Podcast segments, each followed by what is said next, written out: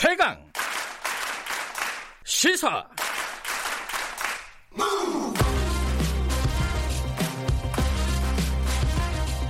지금 여러분께서는 김경래 기자의 최강 시사를 듣고 계십니다.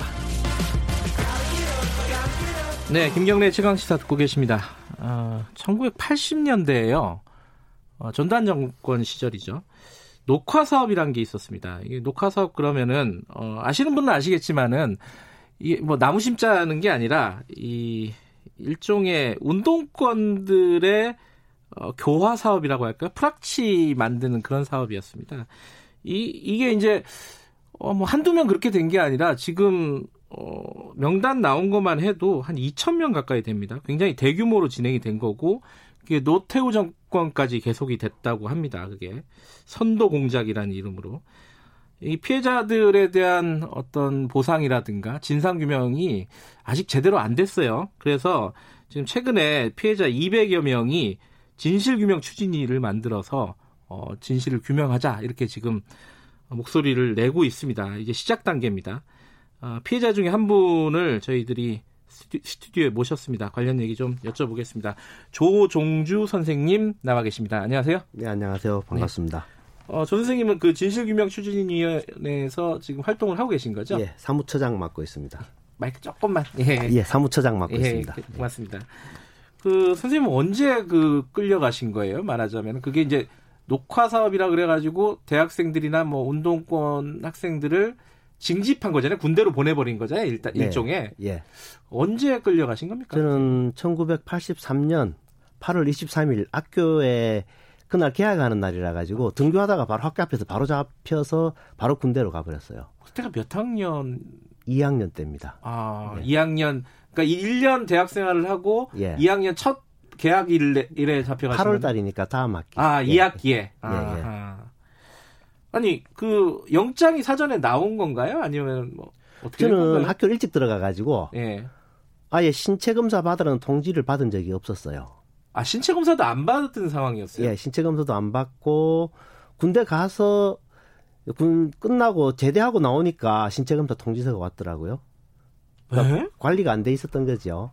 아, 예. 제대를 하니까 신체 검사 받으라고 온 거예요? 예, 예. 그러니까 병무청에서는 예. 어느 과정을 거쳐서 제가 군대 갔는지도 잘 모르고 있고, 그러니까 저는 사라져버린 거죠. 사라져버렸다가 이제 나오니까 다시 신체검사 받으라고 통지가 왔던 거죠. 근데 계약날 그러면 군대 가라고 해서 바로 그날 그날 끌려간 거예요? 예, 바로 끌고 가버렸어요. 아니 부모님들한테 연락이나 이런 것들은 그럼 어떻게 합니까? 아무도 몰랐죠. 제 군대 간 거를 그 군에 가면 옷이 오지 않습니까 집으로? 그렇죠. 예, 옷이 훈련소에서요. 온 걸 예. 보고 알았었고. 아 부모님이요? 예, 그렇게 알았었고 행방불명됐다고 난리가 났었죠. 아니 그 부모님도 부모님인데 뭐 주변에 친구들도 갑자기 학교에 안 나온 거잖아요. 예, 친구가. 사라진 거죠. 예. 야, 그런 경우들이 많이 있었어요. 그 당시에는. 예, 즐비했죠. 아주 많았고 그 당시에 약 한 2,000명 정도가 그렇게 군대를 갔습니다.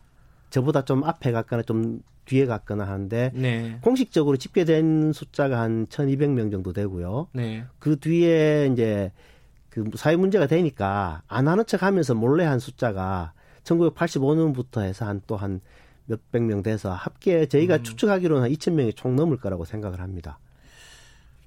그때 당시에 이제 이런 식으로 갑자기 예. 군대에 끌려간 사람 중에 좀 이름이 대중적으로 좀 알려진 분이 뭐 유시민 씨, 예. 유시민 작가 그리고 심재철 지금 자유한국당 원내대표 예, 예, 예.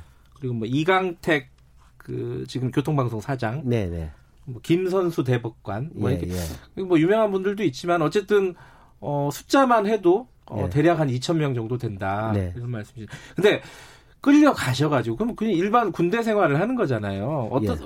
아니면 또 뭐 다른 일을 시키든가 뭐 그런 걸 하는 건가요? 그 우리를 군에 끌고 간 것은 첫째는 네. 사회에서 격리시키겠다는 게 제일 1차 목적이었던 것 같고요. 운동권이라서. 예, 운동권이라서 격리시키겠다. 예. 그러니까 군사 독재 정권이 유지되는데 방해가 예. 되니까 계속 특히 우리가 그 당시에 가장 큰 이슈는 광주 항쟁에 대한 진실을 규명해라라는 거예요. 83년이었으니까요. 예, 한참 예. 그게 이제 컸고 예. 그걸 국가가 국민들에게 어떻게 폭력을 가하는지를 보고 다 충격을 받았기 때문에 네. 그것이 우리한테 가장 큰 그 당시의 이슈였고 아픔이었고 그랬죠. 근데 예. 그런 계속 그 아킬레스건을 계속 건드리니까 학생들이 예, 예. 이걸 격리시켜야 되겠다. 이게 1차 목적. 네. 두 번째는 격리시킨 다음에 정신을 개조하겠다. 녹화 사업하겠다.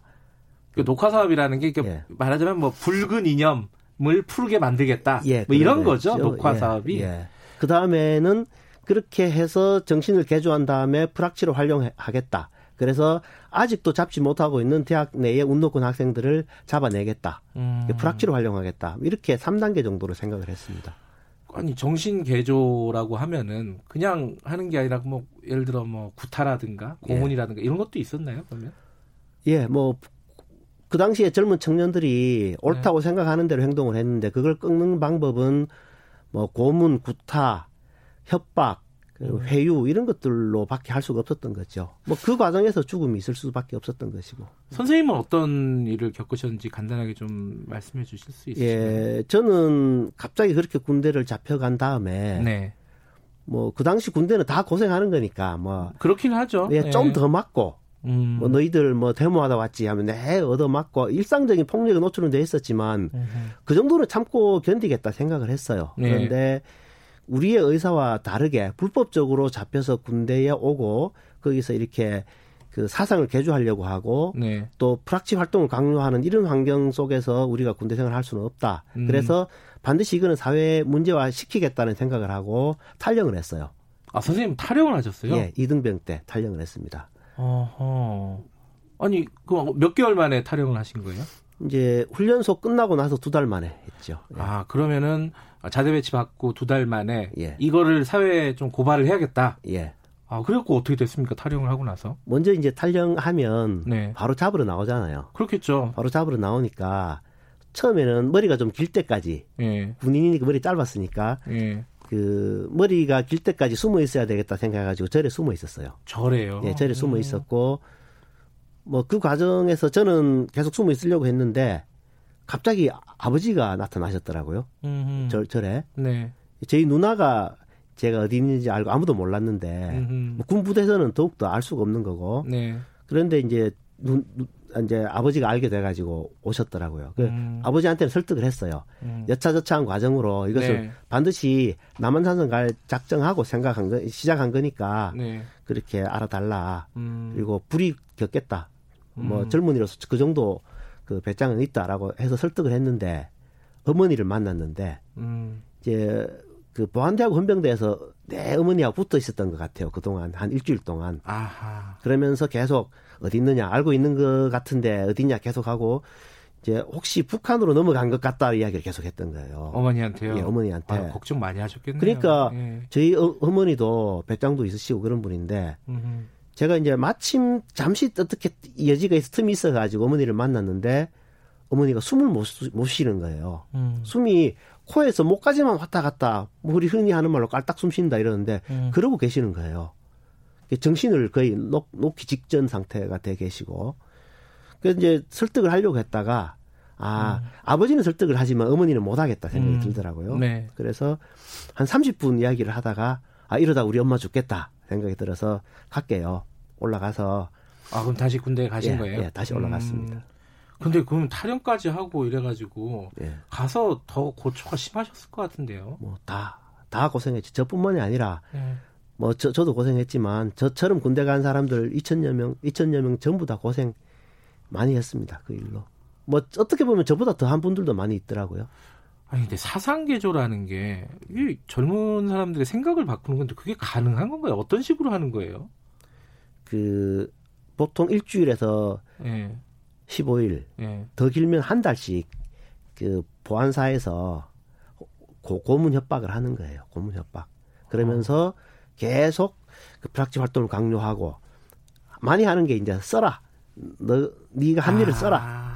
네, 쓰는 거예요. 친구들이 예. 무슨 책 읽고 어떤 활동을 했는지 이런 거 다 예. 쓰라는 거군요. 예, 그래서 예. 결국은 다시는 그렇게 하지 않겠습니다라는 글을 쓰라고 압박을 하는 거죠. 그러면 뭐 워낙 힘드니까 네. 대다수 사람들은 나중에 내 생각을 지킬 마음이 있다 하더라도 거기서는 일단 쓰거든요.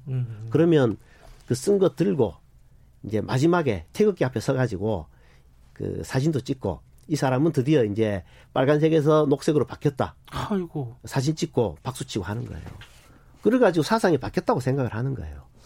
아니, 이게 무슨 나치도 아니고 뭐 나치 비슷하죠. 나치라고 봐야죠. 근데 그런 상황을 못 견디고 스스로 목숨을 끊거나 예. 아니면은 지도세도 모르게 진짜 사라진 분들이 꽤 많잖아요. 의문사. 예. 어느 정도로 파악이 됩니까?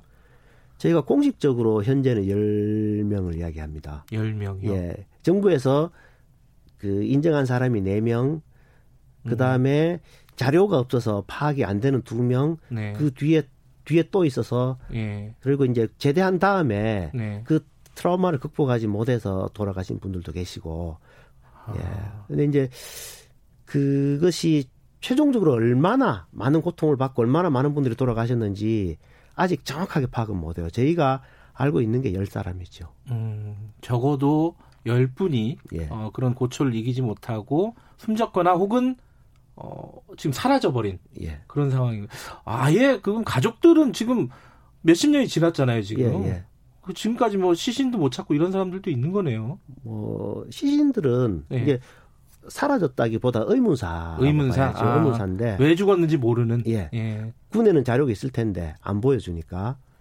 그러니까요. 그때 그 노무현 정부 때 예. 의문사 진상규명위원회에서 이거를 조금 봤어요, 그죠? 예. 근데 그때 그 진실이나 이런 것도 규명이 제대로 안 됐다고 보시는 거예요? 예, 2번에 걸쳐서 네. 김대중 대통령 때, 노무현 대통령 때, 네. 김대중 대통령 때는 대통령 산하기관으로 해서 했고요. 네. 이제 의문사 진상규명을 했고, 그 다음에 이제 노무현 대통령 때는 국방부 내에 아무래도 의문사가 군에 대체로 있으니까 네. 국방부 내에 설치를 해서 네. 조사를 했습니다. 그런데 이 자료를 실제로 가지고 있는 그 당시에 이제 보안사죠. 아, 그 이후에 기무사로 바뀐 예, 기무사로 보안사. 바뀐 여기서 자료를 숨기고 안 내놓습니다. 없다고 하고. 아, 협조를 안 했군요. 예. 대통령이나 예. 그 정부 기관에서 해도 자료를 숨기고 안 내놔가지고 예. 아직도 정확한 진상들은 드러나지 않고 있습니다. 그래서 요번에 그 어떤 진상규명 추진위원회 예. 요걸 만드신 거군요. 예. 그럼 어떻게 하자고 요구를 하시는 거죠, 지금? 추진위원회에서? 저희 요구는 네. 몇 가지 있습니다. 몇 네. 가지 있는데, 첫째는 그 다시는 이런 일이 생기지 않도록 네. 그 당시 어떤 일이 있었는지 자료를 다 공개해라. 일단 자료를 공개해라. 자료를 공개해서 철저한 네. 진상규명을 하자. 네. 두 번째로는 이런 것들이 뒷받침되기 위해서는 특별법이 필요하다. 진실규명을 위한, 진상규명을 위한 특별법을 만들자. 네. 그다음에 관련자, 책임자들을 처벌하자. 예. 그리고 다시는 국가가 이러한 그 국가폭력이 일어나지 않도록 공개 사과하고 재발 방지를 확실하게 해라. 아직 사과를 못 받으셨나요? 예. 공식적인 사과가 없었습니다. 그래요? 예. 물론 이제 공소시효 같은 것들이 다 지나서 예. 현행법으로 뭐 처벌하기는 쉽지는 않겠지만은 예. 그래서 특별법 만들자. 특별법을 만들어서라도 예. 예. 책임자는 처벌하고 진실을 좀 규명하자. 네네. 그리고 공식적인 사과가 필요하다. 네네. 이런 말씀이시네요. 네네. 얼마 전에 전두환 씨 집 앞에 가서 시위를 하셨어요. 네네. 그 현장에 가셨었네요. 예. 전두환 씨 최근에 언론에 많이 노출이 됐습니다. 예, 밥 먹는 거, 뭐 골프 치는 거. 예. 보실 때 어떤 느낌이 드십니까? 그 방송에서 이렇게 말해도 될지 모르겠지만 네. 정말 죽이고 싶은 생각이 들 만큼 그래요? 화가 납니다. 예, 아직도 화가 납니다. 그리고 반드시 처벌해야 되겠다는, 반드시 처벌하고 응당한 대가를 치르도록 해야 되겠다는 생각을 아주 강하게 갖고 있습니다. 전두환 씨가 이 부분, 이 사건, 뭐, 녹화 사업이나 이런 부분에 예. 대해서 뭐 언급을 하거나 이랬던 예. 적이 있나요? 뭐, 사과를 한다거나, 뭐, 그러지는 않았겠죠? 전혀 안 했고요. 예. 저희가 확인한 바로는 진상조사 과정에서 전두환 씨가 최종 지시자였다는 것까지는 확인이 되었습니다. 아, 최종 지시자라는 게 예. 확인은 됐어요? 예. 그 집 앞에 갔더니 뭐, 내다보지는 않죠? 당연히. 예. 아무리 소리 지르고 해도 있는지 없는지 뭐, 죽은 듯이 있더라고요. 지금 그러면 지금 그 진상규명 추진위원회 같이 활동하시는 분들이 한 몇 분 정도 되시나요? 지금 한 200여 분 계십니다. 이게 연세들이 한 60대? 60 전후죠. 예. 제가 제일 막내 정도 되고요. 그렇습니까? 예. 아까 이제 그 트라우마를 이기지 못하고 안타깝게 사망하신 분도 계시다고 했잖아요. 네, 네. 그런 분들은 가족분들이나 이런 분들도 같이 좀 참여하고 이렇게 하나요? 예, 가족분들이 다 같이 참여하고 계십니다. 유족들이요? 네, 그렇군요. 뭐 형, 뭐 부모 이렇게 다 참여하고 있습니다. 알겠습니다. 이게 뭐 지나간 일이라서 약간 좀 뭐랄까요, 편하게 말씀하시는 것 같지만 그 말씀 속에 굉장히 좀 아픔 같은 것들이 느껴지는 그런 것 같습니다. 어찌됐든 진상이 규명이 안 됐다. 이 부분이 가장 핵심인 것 같습니다. 그렇죠. 예. 예. 보안사가 협조도 안 했고요. 예. 알겠습니다. 오늘 아침 일찍 나와주셔서 감사합니다. 오늘 크리스마스 이브인데. 아, 예. 에, 참 이게 크리스마스 이브에 이런 안타까운 얘기를 해서 저희들도 좀 마음이 아픕니다. 자, 일이 진상규명도 되고 책임자 처벌도 되고 했으면 좋겠습니다. 저희들도 계속 지켜보도록 하겠습니다. 네, 고맙습니다. 오늘 감사합니다. 네. 아, 강제 징집 그리고 녹화 사업이라고 이른바 부르는 그 사업의 피해자십니다. 조종주 선생님과 이야기 나눠봤습니다. 김경래 최강시사 1부는 여기까지고요. 잠시 후 2부에서 뵙겠습니다.